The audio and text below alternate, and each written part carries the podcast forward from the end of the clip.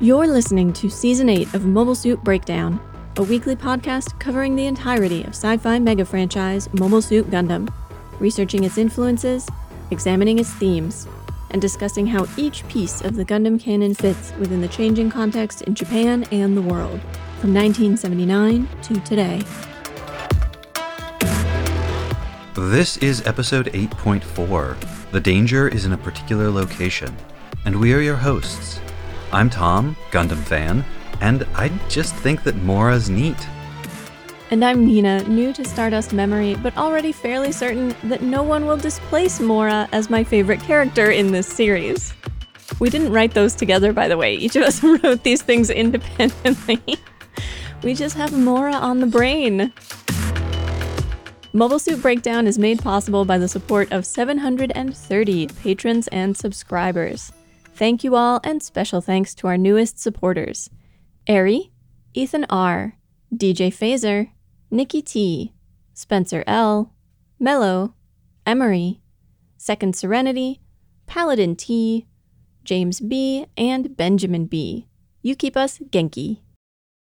We hope someday to expand the MSB team, but for now, it's just Tom and I, writing and researching, recording, editing, producing, mixing, publishing, promoting, and all the other ing words that go into running your own business. It's a full time and then some job, and we can't keep making MSB without support from listeners like you. Help us reach more listeners by recommending us to your friends and reviewing us on your podcast app of choice. Become a monthly subscriber on Patreon or make a one-time payment on Ko-fi. Links to all of the ways to support us are at gundampodcast.com/support.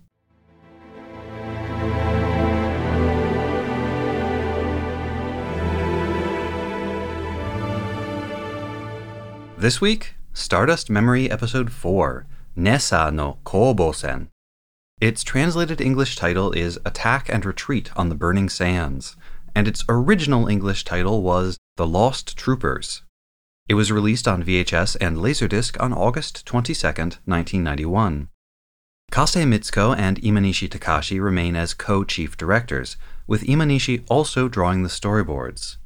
Some on staff have suggested in interviews that this episode was the inflection point where Kase decided to disengage from the production because of a combination of scheduling issues and dissatisfaction with the way that the story was developing.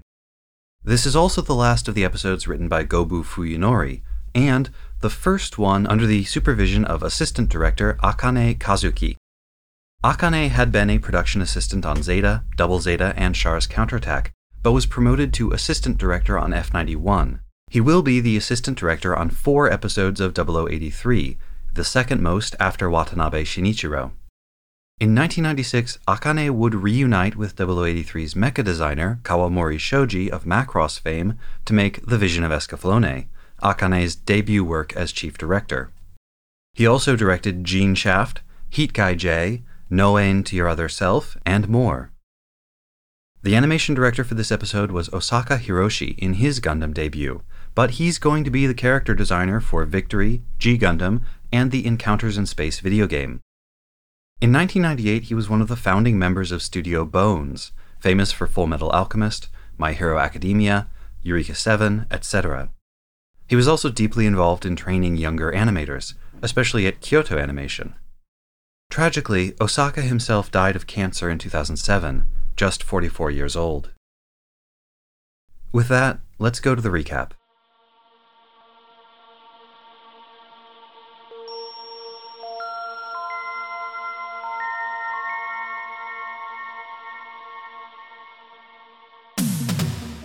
The mood on the Albion is tense.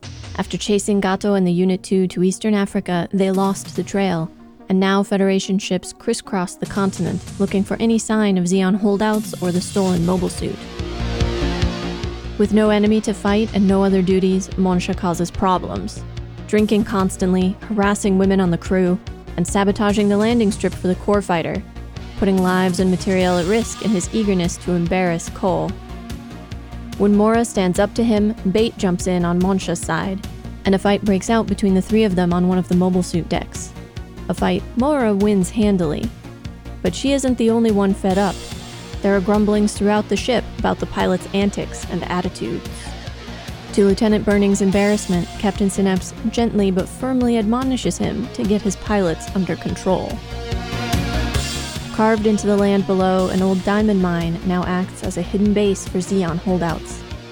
After three years in hiding, the soldiers there are jubilant at Gato's arrival, thrilled at the prospect of being able to do something to support Operation Stardust and the return of Zeon. The base's commander speaks with Gato privately explaining that they will exhaust the last of their resources helping Gato escape. The lieutenant will take their only HLV, or heavy lift vehicle, to rendezvous with the recovery ship in orbit, while the base's 10 remaining mobile suits will provide a distraction. The commander also orders the remaining holdout soldiers to surrender once the Unit 2 is safely away. They will have done their part for Operation Stardust, and he has no desire for them to throw their lives away pointlessly. Back on the Albion, random chance leads a digestively distressed Keith to crash into Anaheim engineer Orville in the hall. A sheaf of papers goes flying, and although they are quickly retrieved, one crumpled sheet lies forgotten on the floor until Burning picks it up and examines it, learning that Orville has been working for Zeon all along. The double agent is allowed to escape in the core fighter, in the hope that he will lead them straight to the Unit 2's hiding place. But the Zeon veterans in the mine are too smart for that. They do not answer when Orville, aka Blau Engel, hails them over the radio, and they send two mobile suits out to intercept him, shooting down the core fighter before it can give away the base's position. Still, he'd gotten close enough to give the Albion a clue, and they prepare for a more targeted search.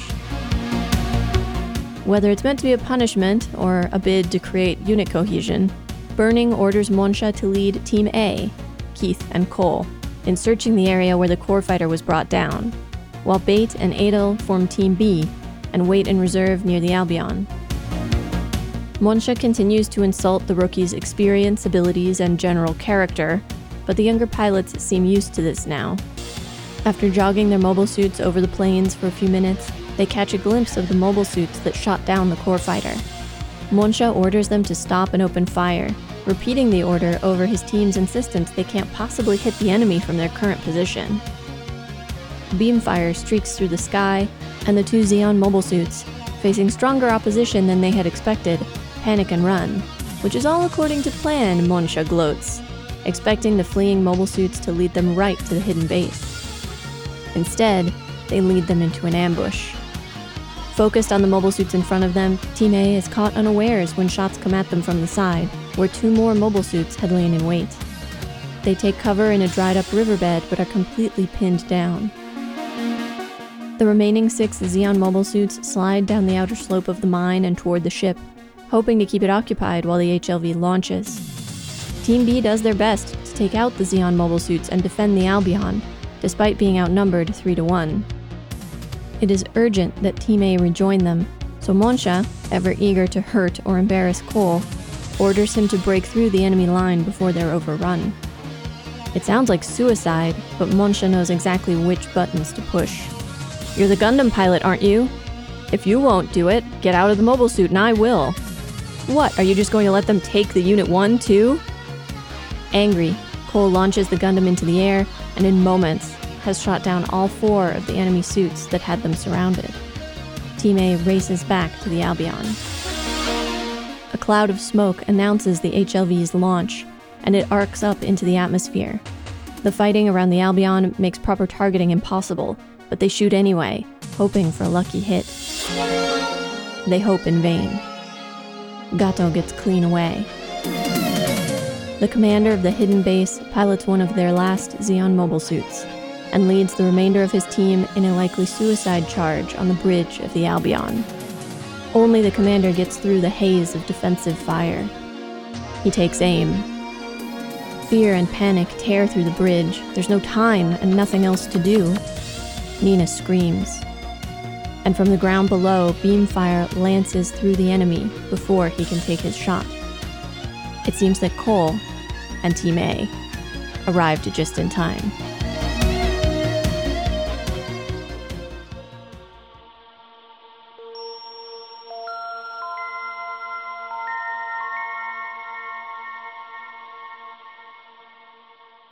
As I was trying to compile all my various notes and observations into sort of more cohesive points about this episode, I realized one of the things that's been bothering me, which is there's very little uh, detail about the current political situation, and certainly not enough for any of us viewers to make a judgment on whether or not we agree or disagree with the politics of the people involved. Gato mentions freedom for space noids. In what ways are they not free? What exactly is the Federation doing? What are its policies? What are Neo Zeon's policies? And this is not a gotcha. This is not like Gato is wrong because we know that actually things are great for the space noids. It's more that we don't know. We have no idea what the conditions are or what Gato's agenda is or what the political program of Delaz and this Zeon Reborn operation might be. Within the show, there is no information on which I could base which side of this argument I support. The thing is that the show itself incorporates that uncertainty and ignorance. It actually highlights it in the figure of this commander who's in charge of the Kimberlite base. Uh, but he quite clearly says to Gato, I have no idea what your plan is. And that's fine. I'm, I trust you and I trust my orders, and I'm going to go ahead with it and sacrifice my whole base and all my men in order to ensure the success of Operation Stardust, a thing I know nothing about. My understanding of that conversation, at least, was not that he doesn't know what Neo Zeon stands for or what Neo Zeon plans to do if they ever reform. It's that he doesn't know what Operation Stardust entails. Well, but the whole concept of a reborn Neo Zeon is so fluid. Like, w- what does that mean? All of the leaders from before are dead. The the country is a different nation now. It's an evocative ideal, but it's meaningless. Is it meaningless to these characters in that world, or is it just meaningless to us? I, I think that for this base commander, he has a concept of what you know Neo Zeon means for Right. him, uh, and for Gato as well, and for Delaz. But there's no reason to think that all of them have the same ideal of what that new Neo Zeon would look like. That's very true. We know that Delaz was a Gihrenist. Maybe this guy was a Gihrenist, but the forces on Earth tended to be loyal to Cassilia or to Garma rather than to Gihren or Dozel. So, like, What does it all mean? who is going to be the new Supreme Commander, assuming they agree on the necessity of a Supreme Commander? Yeah, lots of big questions that the show does not even attempt to answer. And this also returns to something I said last week about, like, the Antarctic Treaty. We don't have enough information to know whether or not it would be relevant.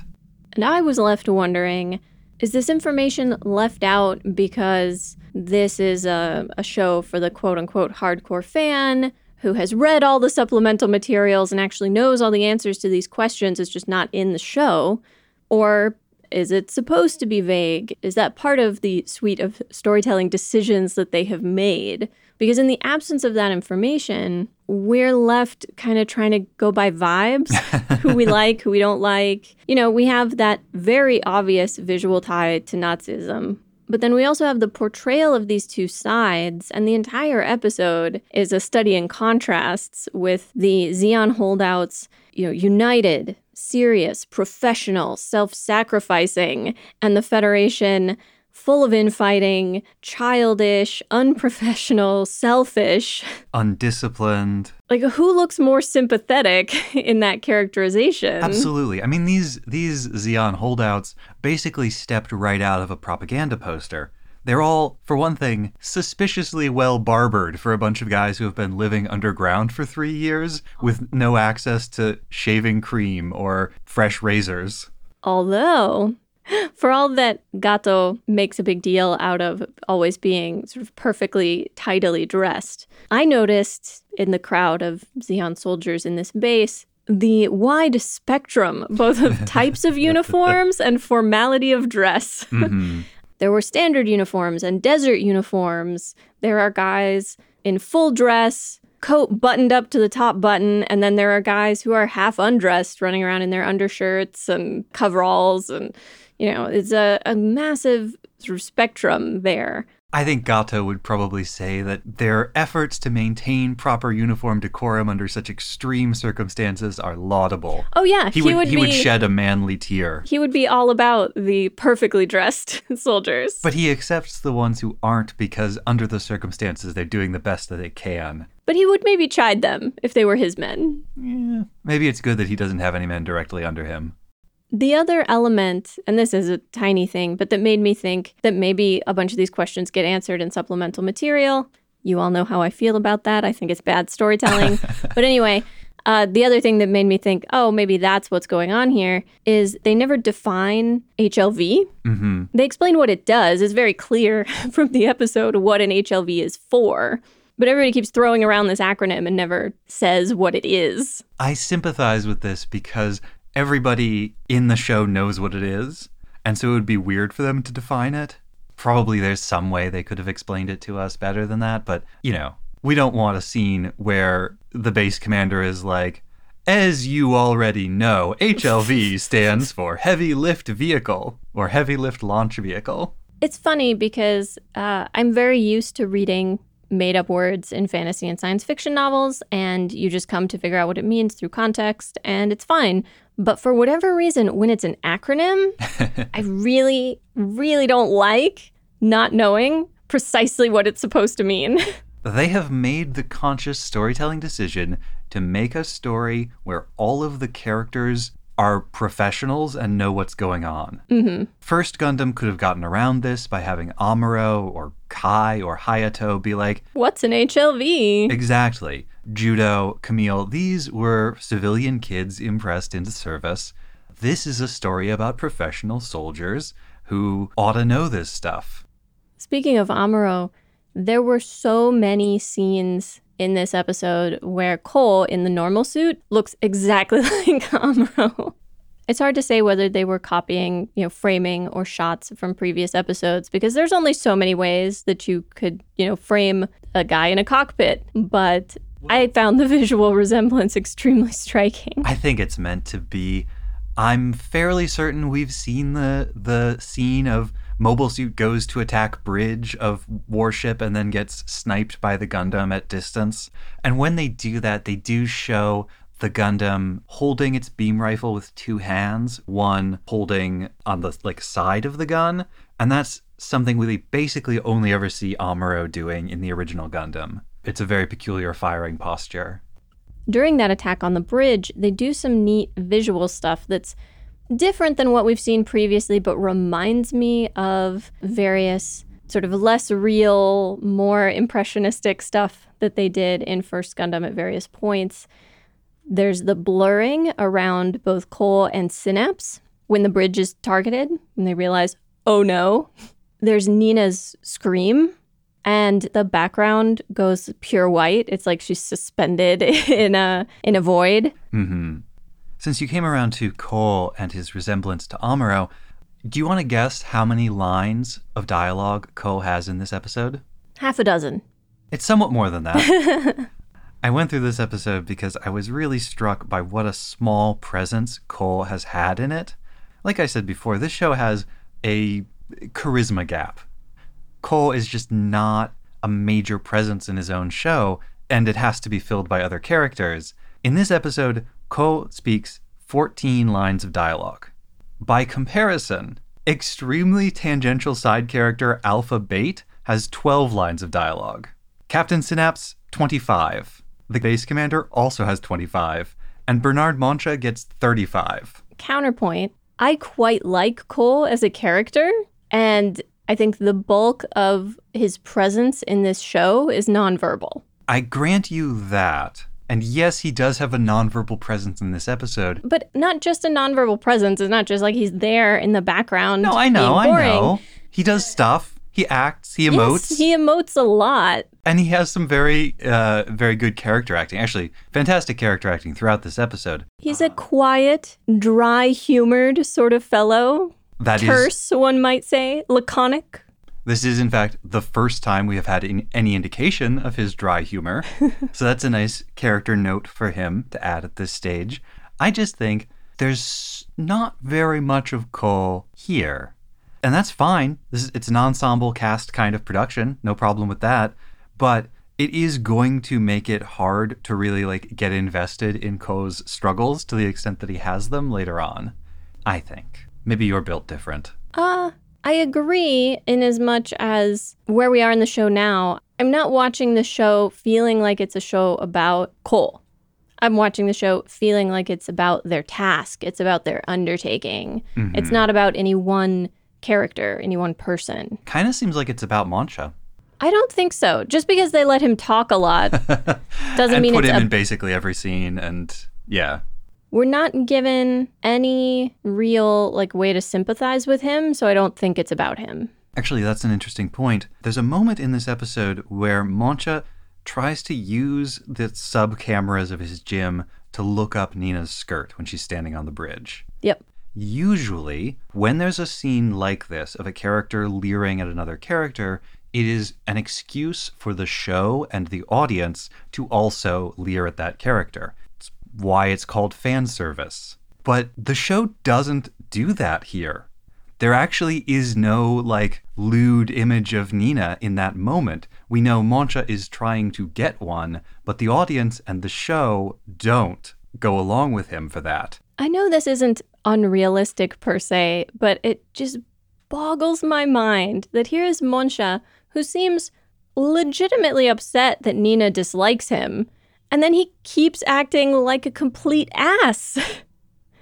It's like maybe she wouldn't hate your guts if you stopped trying to look up her skirt and feeling up her employees and like Monsha doesn't want to change and grow as a person in order to find love. Monsha wants to be exactly the same person he is and be adored for it. good luck with that. He, uh, again, is introduced in this episode. His first scene in this episode, he's holding a bottle. This man is an alcoholic. uh, I was right about his friends. Bate seems terrible, and I don't know. I wonder about Chap. Chap, I think, falls into the trap of, well, a lot of us fall into this trap when we have friends who behave badly, right? We don't want to participate in what the bad thing is, but we stop short of calling our friends out or doing anything about their bad behavior. Chap washes his hands of Monsha, basically trying to kill Cole. And he doesn't try to make excuses for Monsha's behavior, but he also doesn't try to stop him or do anything. He's best contrasted with Keith, I think. Keith will go to bat for Cole. Keith will distract Nina so that Cole can look at the Gundam some more. Keith will get into trouble with Cole. But when Cole does something stupid and dangerous, Keith is also willing to go to Burning to try to Put a stop to it, in. and yeah. Yeah. I sympathize with Chap though because like he went through the war with these guys. They're not just his friends and they might not really even be his friends. Like you can choose your friends, but you don't get to choose your squad mates. You don't get to choose dudes who have saved your life multiple times. right. Like there's a bond there that goes beyond friendship and probably makes it hard for him to call out Monsha. He still should, but you can understand why it's hard for him. This actually brings me to another point. We get some odd little bits and pieces about Burning. Uh, my first complaint about him being that even after the first fight, even after he has been basically publicly shamed on the bridge in front of the entire bridge crew because of the behavior of the pilots, and Synapse is nice about it, but pretty unequivocal that Burning needs to get the pilots under control. And then there's yet another fight later, and in the interim, Burning hasn't done anything. Not a blessed thing. he doesn't do anything until he assigns the teams for them to go out. And I couldn't help but wonder if, for all that Burning seemed like a really great commander when it was just, you know, Cole and Keith and Alan, if he's not really capable of being in command of his friends. We know that he has a long history with these other three guys. Mm-hmm. They know each other from way back. They fought together. He might not really be up for reining them in. Maybe he can't call Monsha and Bate to task for the same reasons that Chap can't. Yeah. The other side of this, the other possibility, and this was uh, weird and complicated. In the version of the show that we're watching, there's a line when he first leaves the bridge and he's very angry and I'm pretty sure the line in Japanese is 誰が一番暴れたいのが分かってんのか which the subtitles translate as Don't they understand? I want to cut loose as much as they do.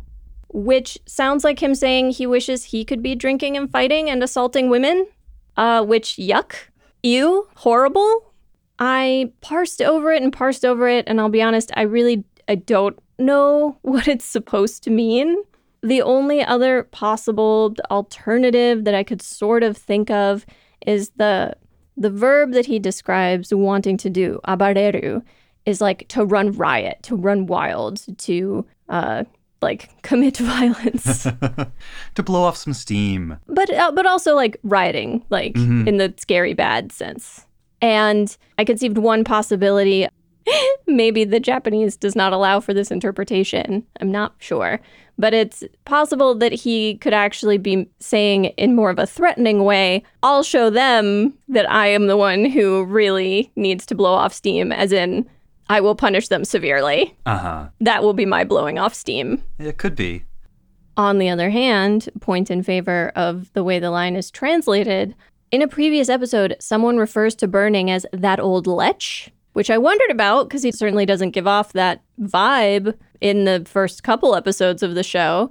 But uh, given the behavior of his his old buddies, maybe he is slash was.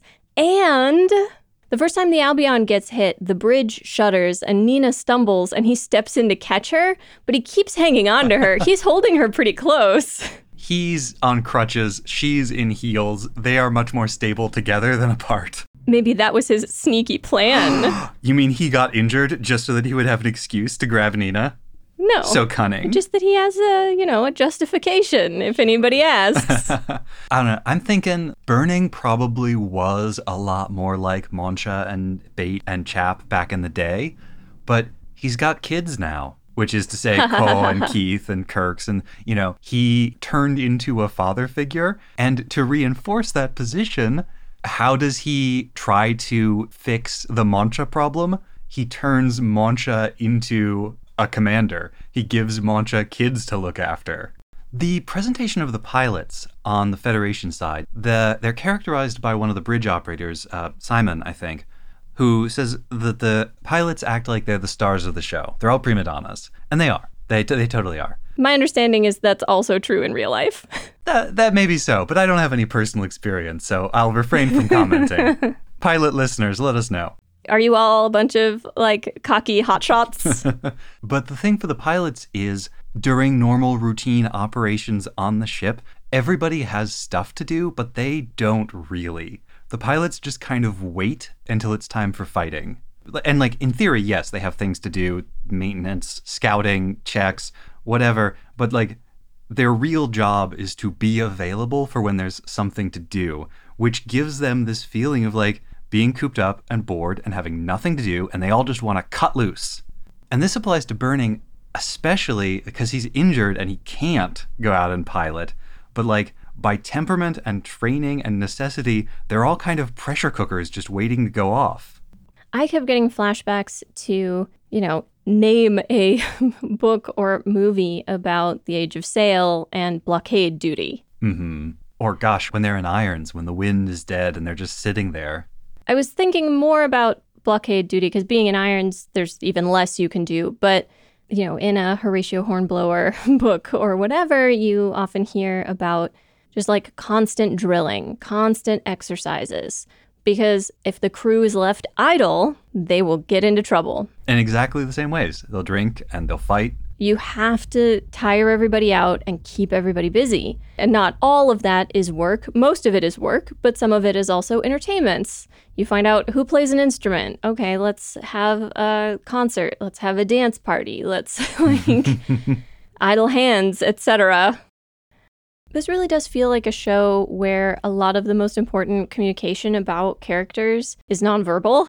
We know that Monsha is bothered by Burning being upset with him because he makes a face. He doesn't say anything about it. He makes like a kind of face. In that moment where he orders Cole, like, you have to break the enemy line, you have to break us out, based on the circumstances, I think he's right. Cole is in the best mobile suit of the three of them. They are entirely pinned down, and the enemy is about to come down on them if they don't bust out. That's all true. But he makes like a sneaky side eye smiley face while he's giving the order, which gives us the sense that he like wants Ko to get killed or Yep. wants Ko to fail or wants something bad to happen, even though it's a perfectly reasonable order on its face. I mean, it's sort of half of one, right? Like, I think the actual plan should have been that Ko distracts them while Monsha and Keith take them out, instead of just being like, hey, Ko, do the whole thing yourself. Yeah, I mean, there, there probably should have been more of a plan than there was, but like tasking Cole with being the first out feels mm-hmm. reasonable. Sure. And it is actually quite clever of Monsha, a, a brief view into his actual skill and experience as a pilot, that he can tell, like, okay, they're consciously stirring up a bunch of dust because they're planning to attack us in close quarters. That he can read the situation that way. And you can tell that Cole is occasionally impressed with Monsha. He's generally respectful, Cole never met an authority figure he didn't listen to. but in that moment where, after Monsha has told them to fire on the enemy, and Cole and Keith are like, we can't possibly hit them from here. And he says, I didn't ask you that. I asked you to shoot at them. And then the enemy runs away, and Monsha's like, okay, now they're going to lead us where we need to go. Cole gets an expression on his face like, oh, that was the point. When Monsha begrudgingly compliments him after he takes out four mobile suits in like four seconds. Uh, You mean you could have killed the enemies at any time? Not at any time. only when it was narratively essential. so there may be a bit of a softening in their relationship by the end of this episode because Monsha has seen Cole in action against the enemy and has seen that he is brave and not completely incompetent. Mmm, I don't know. I think that their rivalry over Nina and the Gundam is too strong.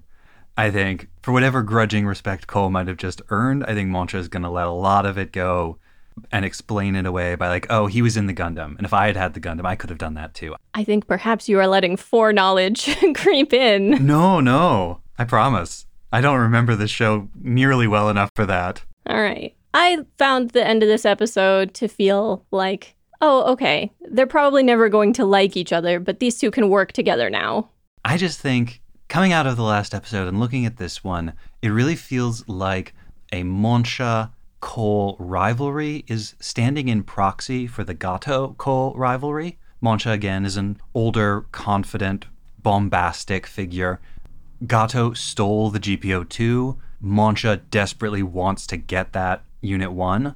And while Ko has not shown much in the way of romantic interest in Nina, we do see a kind of love triangle is like maybe too strong a term for it, but like Monsha wants Nina. Nina shows an affection and a respect for Ko that makes Monsha incredibly jealous.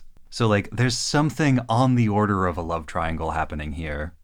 It's like the Gundams are her babies and everyone is competing to be their stepdad. Or, in a way, their dad dad. Hmm. I guess you could sort of extend the metaphor to say that a mobile suit without a pilot is like, Unfertilized egg. yeah, and it's only when you introduce the pilot that it gestates into a fully formed being. Alternatively, uh, you know, obviously depending on era and culture, but there have been many points in history where an infant is almost entirely the property of their mother. Like a father does not have anything involved with a child until that child is old enough to have a conversation and be sort of treated like a person. and so there is no like gestationally father for this creation. Or if there is one, it doesn't matter. It's not relevant hmm she birthed the physical thing and now the fight is over who gets to shape it who gets to control it who gets to decide what it's going to be The vibe has always been, especially between Monsha and Ko, that whoever Nina picks is the one who gets it. And in this episode, Monsha appeals to Nina. He says, I, I was I, ju- I was just a little bit drunk that time. If we did it again, I would win. Please please give me the Gundam. I'm normal and can be trusted with Gundams. Yeah uh, absolutely and that and that framing reinforces the idea that it's a love triangle of sorts she's choosing her her suitor her co-parent Nina gets one really interesting moment in this episode uh, that I want to talk about for a couple of reasons. She is staring out the window, like everybody, looking for any sign of a base, any sign of the Unit 2, and there's a sort of internal monologue going. She uses the phrase, the Earth's environment has too wide a range of expressions. And I love that because if you had grown up in space, if you had never been to Earth, how disorienting would all the different environments feel? How alien and strange would the sort of vast array of different biomes and conditions and geography feel after outer space, after the moon. The other thing I like about that scene is I think in most media, the tendency is to act as though time is suspended when someone is deep in their thoughts. And this episode does not do that. While she's been deep in her thoughts, other conversations have been happening and she's caught off guard because she didn't hear what was being said, which just felt like a nice detail.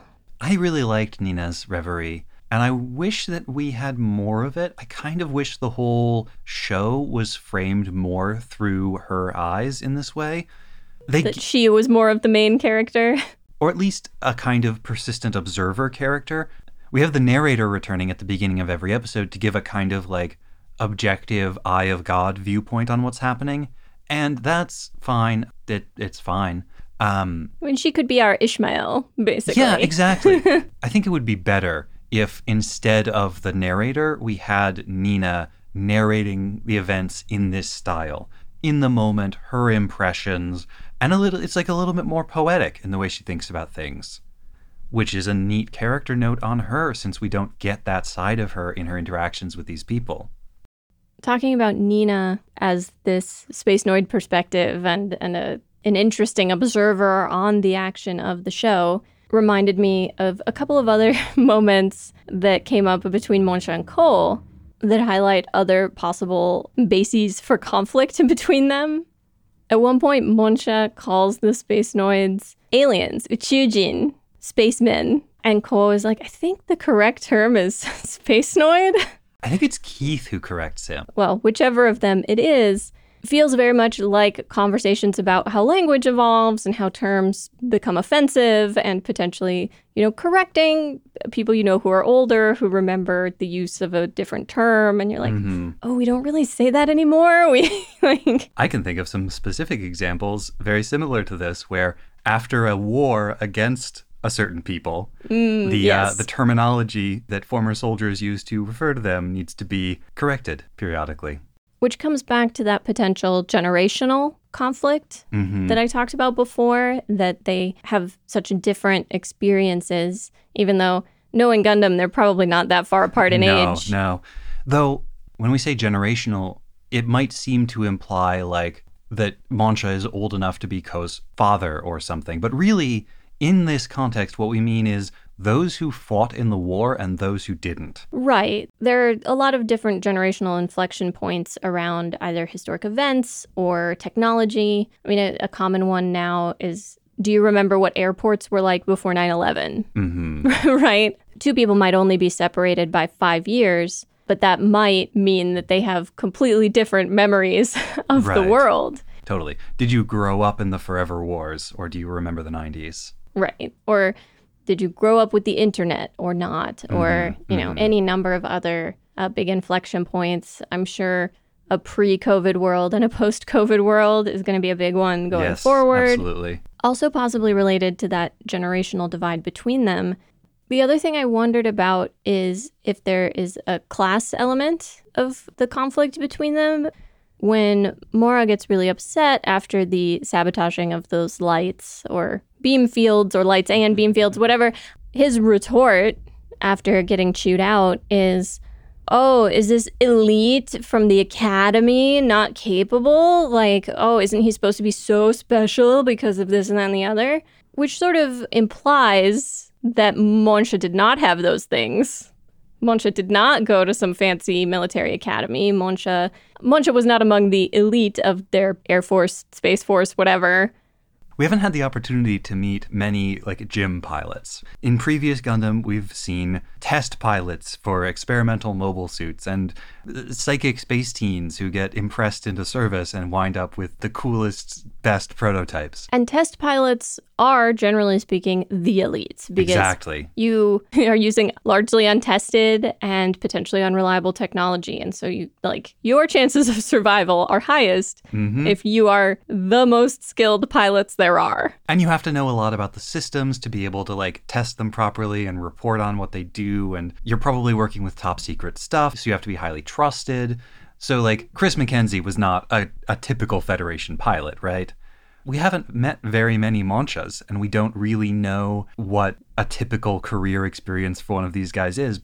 We saw in First Gundam, once those GMs started showing up, there were like massive swarms of them, hundreds, you know, maybe thousands of them being deployed in those big battles and uh, getting killed in great numbers. So, presumably, for Monsha's generation, if you were willing and met some like basic minimum qualifications, they would stick you in a GM, and if you survived, you might get promoted. Who knows how many friends they saw die in that meat grinder testing ground? In that same vein, and I think we probably talked about this at one point or another in the Japanese case, toward the end of the war, they had more planes than they had pilots. They were desperate for anybody to throw in those planes and started taking young men who had had less and less training and were younger and younger uh, just to get bodies in planes. you know, to talk of the scale, during World War II, the United States alone produced like 300,000 planes. Not all of those were fighter planes, but like think of the number of pilots that would be required for that. Think of the number of the losses. I feel like I almost want to do a roundup of all the different acting moments, all the different bits of body language that really stood out to me and that I really liked. The first one, going back to almost the very beginning of the episode, Burning stabbing the door open button with his crutch because he's so angry at his friends causing a ruckus and embarrassed. And that Synapse, when Simon is saying, like, oh, no, we're not under attack, it's um, the mobile suit hangar. Those guys again. Synapse kind of like looks down or pulls his hat down. He kind of hides his face from everybody, presumably out of politeness, because he knows this must be very embarrassing for Burning, hmm but also. And then once we get to the hangar, we never see Monsha physically assault any women. But there is a woman in the background crying and another woman comforting her. And there is a man with his fists balled up and another with his arms crossed in front of his chest. The implication is that Monsha did something really bad and unacceptable. And so, you know, feels good to see Mora beat him up It does. and, it's- also throw his friend. that was is- cool too. well, his friend is being such a oh yeah. oh my god, I flames, flames from the sides of my face. Let's just say Mora is a treasure. Mora is our hero. That's a good throw, by the way. That's a very high energy throw onto a very hard surface. So Bate is going to be hurting for a while. Ugh. That line about oh, you're just jealous he didn't make a pass at you. You know, given how terribly they have treated the mechanics and how this scene shows all of the mechanics lined up against the pilots like this, it would not be surprising if one of them were to say, slip a playing card into the systems of somebody's mobile suit. Funny you should mention this because later, when Team A gets pinned down, when Monsha leads his two men into an ambush, the pilot of the Albion itself has a smile on his face when he hears about this. He's foregrounded. He doesn't speak. It's Synapse in the background talking to some other people, but he's there. And if you look at his face, he's got a little bit of a smile. Maybe he just, you know, maybe he's a nervous smiler. Some of us are like that. In a really subtle note, you know, when they're gambling and Monsha throws down his terrible poker hand, which is almost a straight, which is to say, nothing at all. Um, you know, there's a ton of money and somebody's watch and credit cards sitting in the pot. Um, Chap is holding a royal flush and he doesn't say anything. He doesn't like, oh, let's play out this hand or anything. He just, eh, whatever. Monsha being Monsha. And it's it's the same attitude that he later brings to those other scenes where he's like, yeah, Monsha being Monsha. I'm just gonna stand over here on the side with my hands in my pockets. And it's Monsha's body language, in my opinion, that makes clear that he actually does care what Nina thinks about him. Uh, she's not just a woman in his orbit that he's going to creep on. He feels some kind of distinct attraction to her because he gets so bashful when she shows up, apologetic, nervous laughter, very sort of conciliatory posture. And Mora is in the background, like smiling to see him brought low. Humiliated. And when Cole takes off after her, because he's not interested in fighting Monsha over this, she flashes him a peace sign. After Nina has left and Monsha is just like staring daggers at Cole. Fuming. Cole like salutes and then he kind of bows and then he slinks off. Looks like avoiding him is the main plan. I didn't catch it the first time I watched this episode, but during the big fight at the end, Monsha's blonde friend, what's his name? Bate. Bate. So after Bate takes out one of the Zeon mobile suits, he flips him the bird He does. He He- flips him the bird. and then gets shot from behind while he's not paying attention. I wonder if that's like meant to be an Americanism. I'm almost positive it is. Look at how American this big blonde guy is. He's Sleggar Law in all but name, isn't he? Maybe this is retroactive character assassination on Sleggar. Sleggar was pretty bad. he wasn't given much opportunity to be as bad as these guys are, though. He died pretty fast. There's one important aspect of this episode that we haven't really talked about at all. It kind of goes back to what you were saying about the contrast in presentation between these two sides, between the fractious Albion and the political infighting of the Federation, which is kind of hinted at here by the mention that all of the ships searching Africa for the GPO 2 are attached to this one admiral, which suggests some kind of intrigue within the Federation. And while, of course, we can't know if it's true, the mere fact that there is a rumor going around the crew that the other ships aren't actually trying to find the Unit 2 because they're too afraid of the nuke, that the Albion cannot rely even on its own allies to actually help. all of that contrasted with the implicit trust between Zeons over on the other side, where even though they don't really know what Operation Stardust is, they're all willing to do everything they can and give all for the cause. right, that they've been holding out all this time and they are going to exhaust every last resource to further this mission for a commander that presumably they've never met. including this HLV, which presumably they had originally so that they could escape back into space. Once upon a time, that was their way out, but they're willing to give it up for the sake of this mission. and they know they're going to lose all their mobile suits, and they have been ordered, reasonably, I think, to surrender once the HLV is clean away. They will at that point have no resources for fighting, and what's the point of all those men getting killed? If the Federation comes to take the base, they might as well surrender in the hope that what they have done will lead to the outcome that they all want.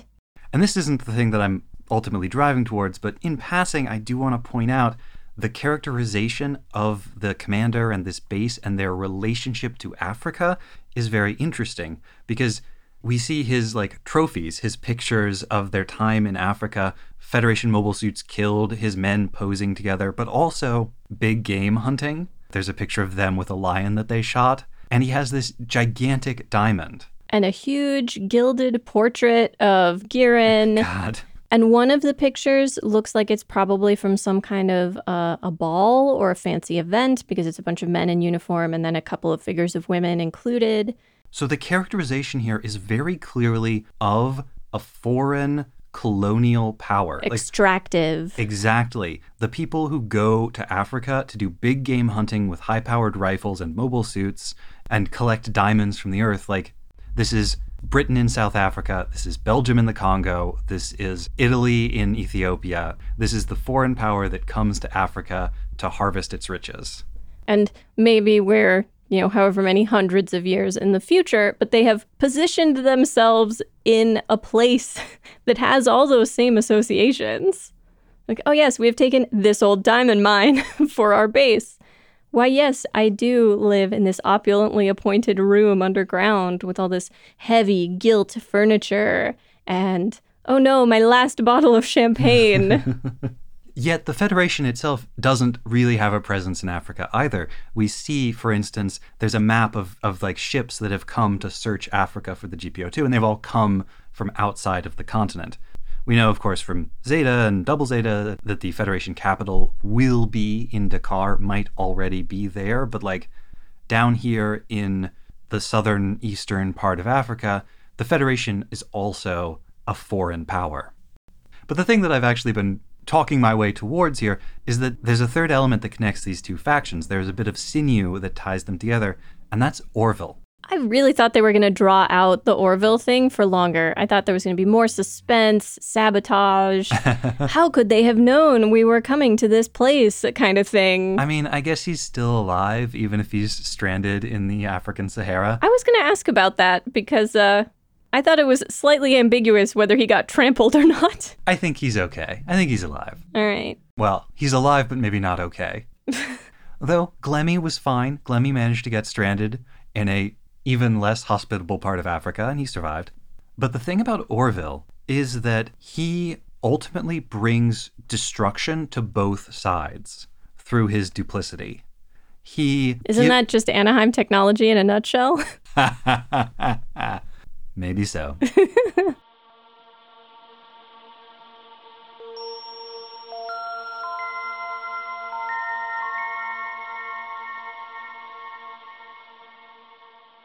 and now, Tom's research on the hunt for Kimberide Base.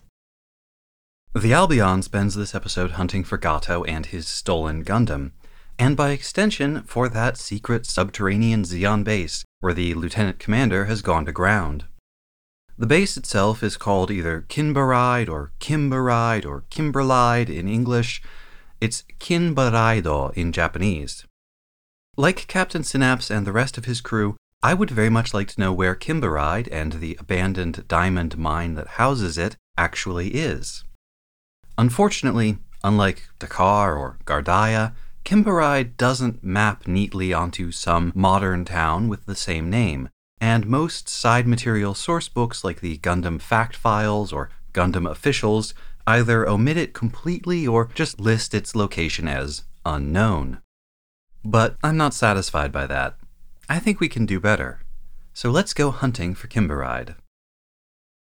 To start, there is one source book, a map from the New Type 100% collection art and data book created by the editors of New Type magazine and published by their parent company Kadokawa, which does give the Kimberide base a definite location. But after marshaling all of the evidence, I've become convinced that they are wrong, and I'm going to explain why.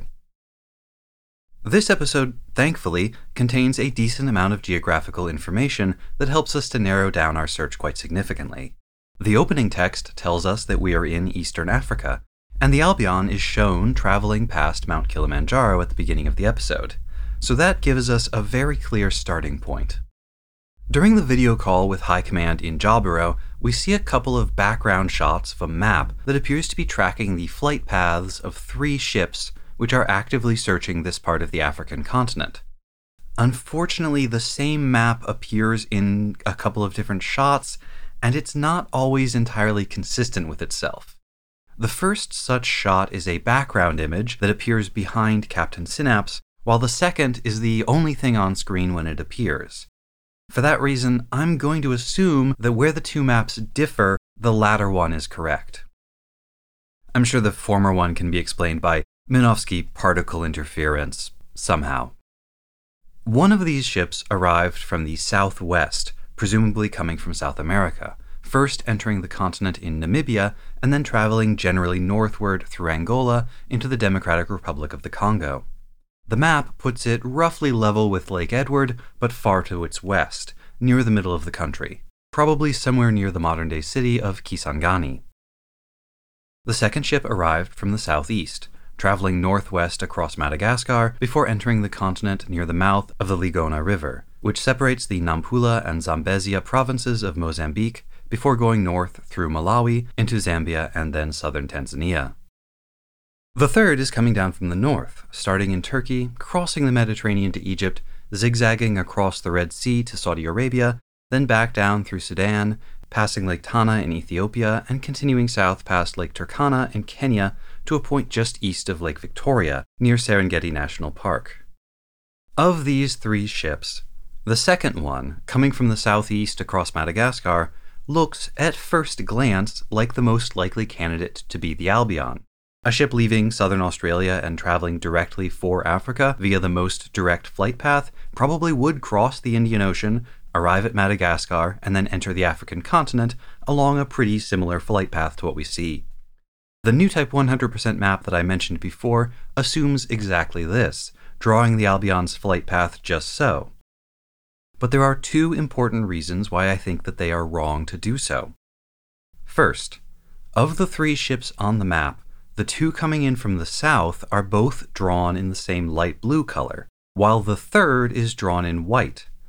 This is consistent across both times that the map appears. It's possible that the operators have simply chosen to highlight this third ship for some reason, and that's why it's been drawn in a different color. But I think the more natural assumption is that the one ship on the board with a uniquely colored marker is the Albion itself. Second, fatally, by this point in the episode, we have seen the Albion within visual range of the unmistakable Mount Kilimanjaro, separated from it by a stretch of savanna. However, the southeastern ship's position on the map is more than 500 miles, more than 850 kilometers, away from the mountain, with a sizable lake in between them. The only ship on the map shown to pass remotely close to Kilimanjaro is that third one, the one marked out in white. Its position in or near the Serengeti is still about 200 miles from Mount Kilimanjaro, further than seems to be implied by the show, but close enough that the map would only need to be a little bit wrong in order to put the Albion exactly where it appears to be. It is also theoretically possible that a ship flying over the Serengeti would be able to see Kilimanjaro. The mountain is tall enough, the Serengeti itself is somewhat elevated, so the curvature of the Earth itself shouldn't block line of sight.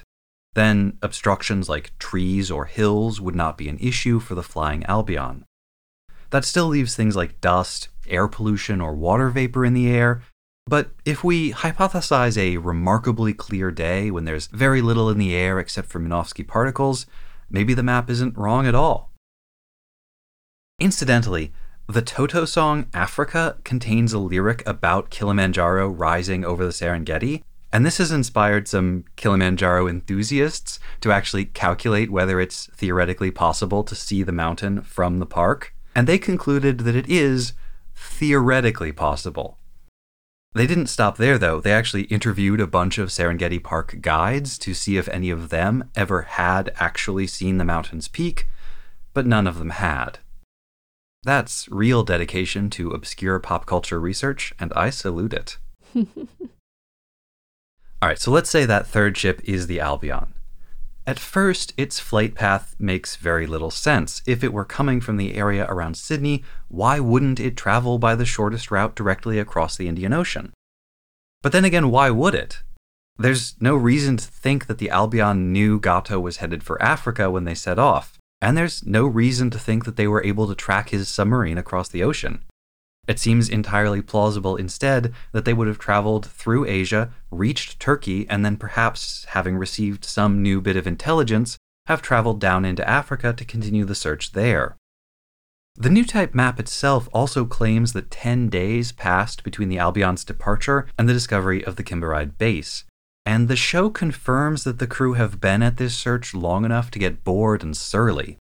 10 days is probably too much time for a ship like the Albion to spend just crossing the Indian Ocean and traveling about 800 miles inland. But to skirt the coast of Asia, cross India, head up to Turkey, turn around, and zigzag across more than 2,500 miles of African desert? Well, that starts to sound much more reasonable for 10 days.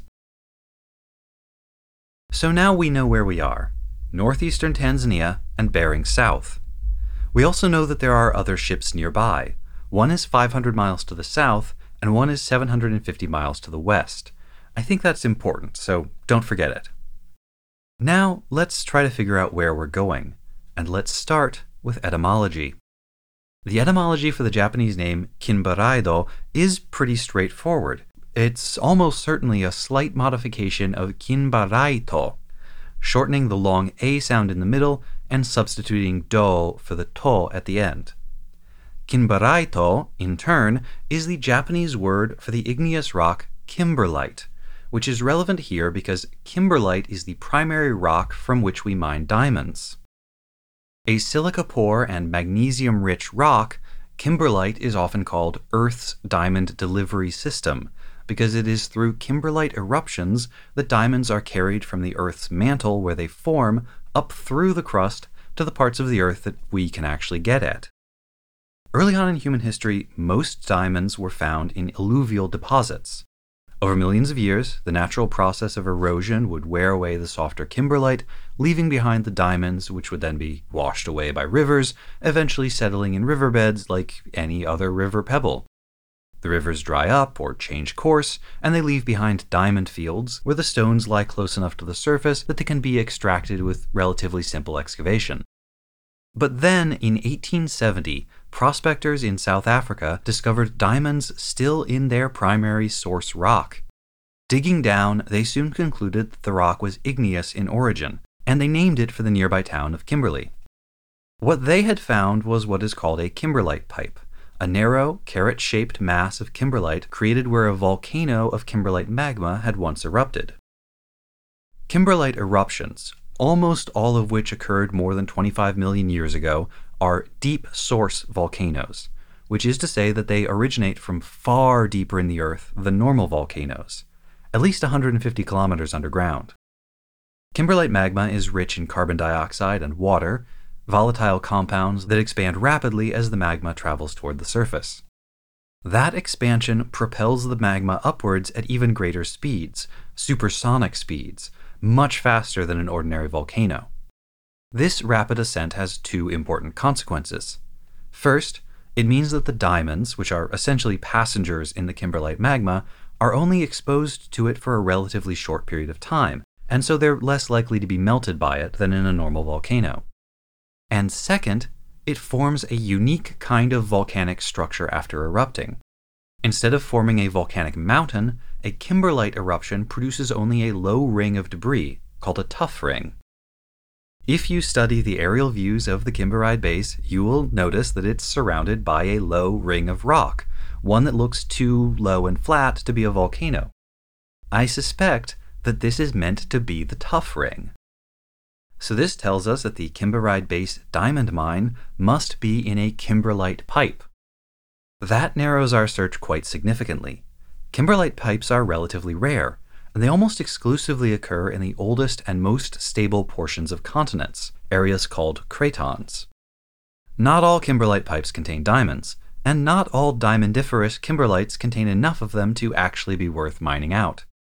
In South Africa, where more than a thousand kimberlite pipes have been identified, only about 50 of those are thought to be rich enough to be worth the cost of mining.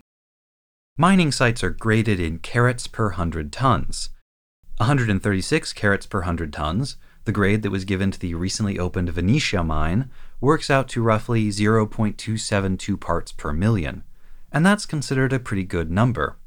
The Letseng diamond mine in Lesotho rates a mere 3 carats per 100 tons. The De Beers Diamond Consortium estimates that only 15% of kimberlites contain any diamonds at all, and out of 2,000 kimberlites discovered and explored across a 20 year period, only about 2.5% of them were found to have grades above 10 carats per 100 tons. Now, a low grade kimberlite pipe might still be worth mining, at least at the surface level, but the deeper you go, the more expensive the mine becomes. Industrial scale diamond mining on kimberlite pipes tends to happen in two distinct stages. First, there is an open pit mine. This is what it sounds like. You dig a big pit, and then you process the extracted rock looking for diamonds. These pits can go tens or hundreds of meters into the ground, with an access road spiraling down around the outer edge, exactly as you see in the show. At a certain point, though, it becomes more efficient to go underground, switching to what is called block cave mining and beginning this second phase. In block cave mining, miners dig a series of chambers underneath the ore that they're trying to access, and then they use a combination of gravity and explosives to cause the ore to break apart and fall down into those previously prepared collection chambers, from which it can be extracted for processing. Underground mining like this has huge setup costs. For example, in 2021, De Beers announced that they would be taking the Jwaneng diamond mine in Botswana underground at an estimated cost of $6 billion. Most open pit diamond mines are simply abandoned instead when they're no longer viable. From the show, we know that the Kimberide base was built in one of those few underground diamond mines and we know that it's in the area around Mount Kilimanjaro. We can probably guess that the Albion didn't travel farther away than the current locations of any of those other Federation ships, because maybe one of those other ships would have gone instead, and at the very least, the Albion should have been able to radio for help if they were nearby. So that gives us an outer bound on our search. We could be looking for an actual diamond mine, one that exists today, ideally one that had already gone underground in 1991 or we might be looking for one that could be built in the speculative future between now and the universal century. Diamond mines don't usually operate for that long. Even a rich one with extensive pit mining and underground exploration, like Kimberley's famous Big Hole mine, was only operating for about 40 years. Jagersfontein, also in South Africa, is the deepest such mine in the world and the longest lived of all the ones that I found, but it still only operated for around a hundred years. It seems entirely possible that a diamond mine could be identified, built, exhausted, and abandoned all within the 80 odd years of the universal century. Fortunately, there aren't many viable kimberlite pipes in the area around Mount Kilimanjaro. South Africa is thick with them, but like I said, I think it's unlikely that the Albion traveled that far, it's 1,400 miles or 2,300 kilometers from their current position just to reach the northernmost of those South African mines. And again, there's other Federation ships closer. That leaves us with only two extant mine candidates. The Miba mine in Mbuji Mayi in the Democratic Republic of the Congo, 775 miles from the Albion's last known position, and the Williamson diamond mine, a mere 120 miles away near Shinyanga in Tanzania. I would like to discount the Miba mine out of hand as too far away, but that Newtype 100% map puts the Kimberide base squarely on it. It doesn't name the mine explicitly, but if you lay their map over a map of Africa, the dot for Kimberide is right there on Mbuji so I feel obliged to at least consider the possibility. Both Miba and Williamson mines are rich sources of diamonds, and both were operating in 1991, so the show's creators could have known about them. On the other hand, even today, neither one has gone underground yet. There is some talk of taking the Williamson mine underground, but until fairly recently, it was believed that the rock there was not suitable for underground mining. And over at the Miba mine, civil wars, mismanagement, capital shortfalls, and a whole bunch of other problems have slowed large scale mining operations there to an absolute standstill. Most of the mining is being done small scale, exclusively at the surface level, what is euphemistically called artisanal mining. I can't find any trace of the kind of huge, spiraling open pit mine that we see in the show. Thus, despite that Newtype map, I think we have to discount the Miba mine as a plausible location for Kimberide. It's just too far away and it's not really developed, and again, there's another Federation ship closer. The Williamson mine, then, seems far more likely, and it would align better with 0083's novelization, which expressly puts the base somewhere in Tanzania. But there is a further problem with the Williamson mine, and actually with all of the mines that I've been talking about. You will recall that the open pit mine above the underground kimberide base was nested inside a ring of raised rock, probably the tuff ring that is characteristic of kimberlite eruptions. Neither the Williamson Diamond Mine, nor the Miba Mine, nor any of the other kimberlite pipe mines look like that. Remember, these kimberlite pipes are all tens to hundreds of millions of years old. Those tuff rings are especially susceptible to erosion, and over time they've been worn away to nothing. So when you see a pit for a diamond mine, its top lip is just level with all the surrounding ground, and then it just drops away into the abyss. As a matter of fact, there's only one known spot on Earth where kimberlite volcanoes still have their tuff rings the Igwisi Hills volcanoes in Tanzania. These unique kimberlite pipes have been known at least since the 1950s, but they are in a remote part of the country and few studies have been carried out on them.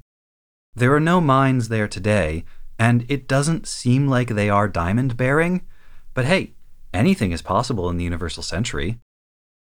So, considering all of the evidence, the proximity to Kilimanjaro, the name of the base, and especially the unique topography of the Igwisi Hills, I think that has got to be the spot. And special shout out, by the way, to fellow Gundam researcher Petsu-chan, who helped with this piece and first mentioned the Igwisi Hills to me. Also, incidentally, during the research for this piece, I discovered that Japan was into diamonds in a big way when 0083 was being planned. In fact, by the early 90s, Japan was buying more diamonds than any country besides the United States. They had become such a force in the diamond market that when the asset price bubble collapsed in Japan, which started in 1990 and then continued through 0083's run, that was a serious blow to the global diamond trade. Perhaps, like the Sazabi being named for Sotheby's, the role of Kimberide Base in this story is a permanent legacy of the vogue for imported luxuries that swept Japan in the last years of the bubble economy.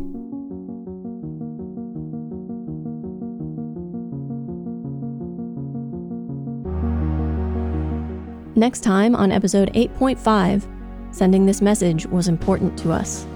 We research and discuss Gundam 0083 Stardust Memory, episode 5, and not so rough. The Unit 1's controls are a metaphor. A real old fashioned villainess. No flirting in the Gundam! Can't a woman eat in peace? Full Bernern. Girls don't like boys, girls like math and Gundams. Girls don't like boys, girls like math and Gundams.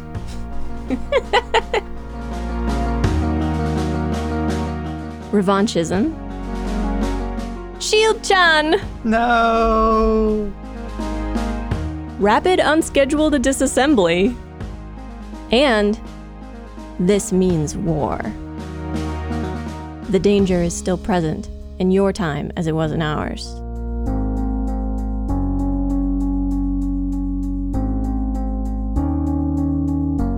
Mobile Suit Breakdown is written, recorded, and produced by us, Tom and Nina, in scenic New York City, within the ancestral and unceded land of the Lenape people, and made possible by listeners like you. The opening track is Wasp by Misha Dioxin. The closing music is Long Way Home by Spinning Ratio. The recap music for this season is 80s synth rock guitar improvisation by Zombiefish. You can find links to the sources for our research, the music used in the episode, additional information about the Lenape people, and more in the show notes and on our website, GundamPodcast.com.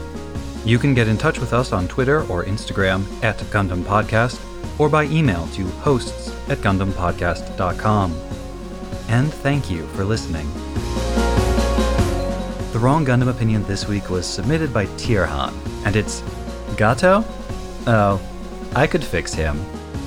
Thank you, Tierhan. You can't, by the way. Don't even try. It'll end badly for you. No one ever listens to that kind of advice. you just have to find out for yourself.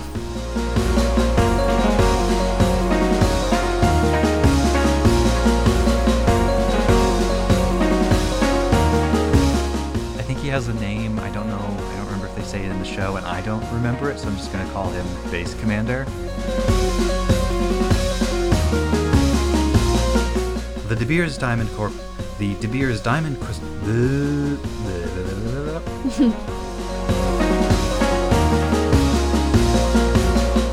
um, you know, I, I don't want to want. I don't want to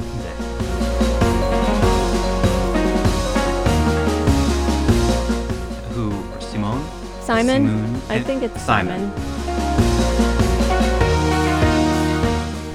Well, I wasn't going to comment on that because I don't know and I don't want to insult anyone.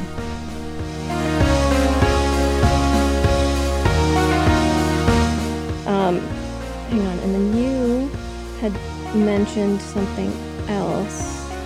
about them. Uh, shoot, I don't remember what the last thing you said was.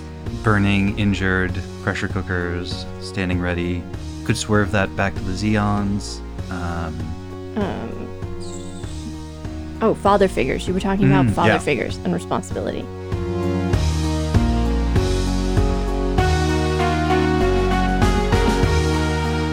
and Nina remains the, the arbiter of that to a certain degree. Obviously, Gato breaking in and stealing one of them. And Burning got to decide who would pilot the Unit 1. Nina had influence, but she didn't get to choose. True, but the show presents her influence as dispositive. And I know it's like literally not, but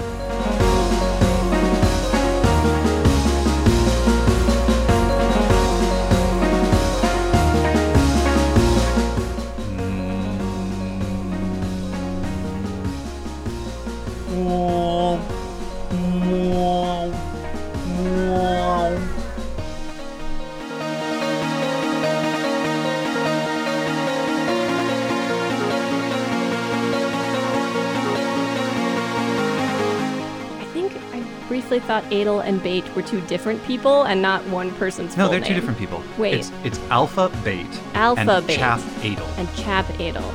Okay. I'm never going to remember that, but all right. You'll get there. Um,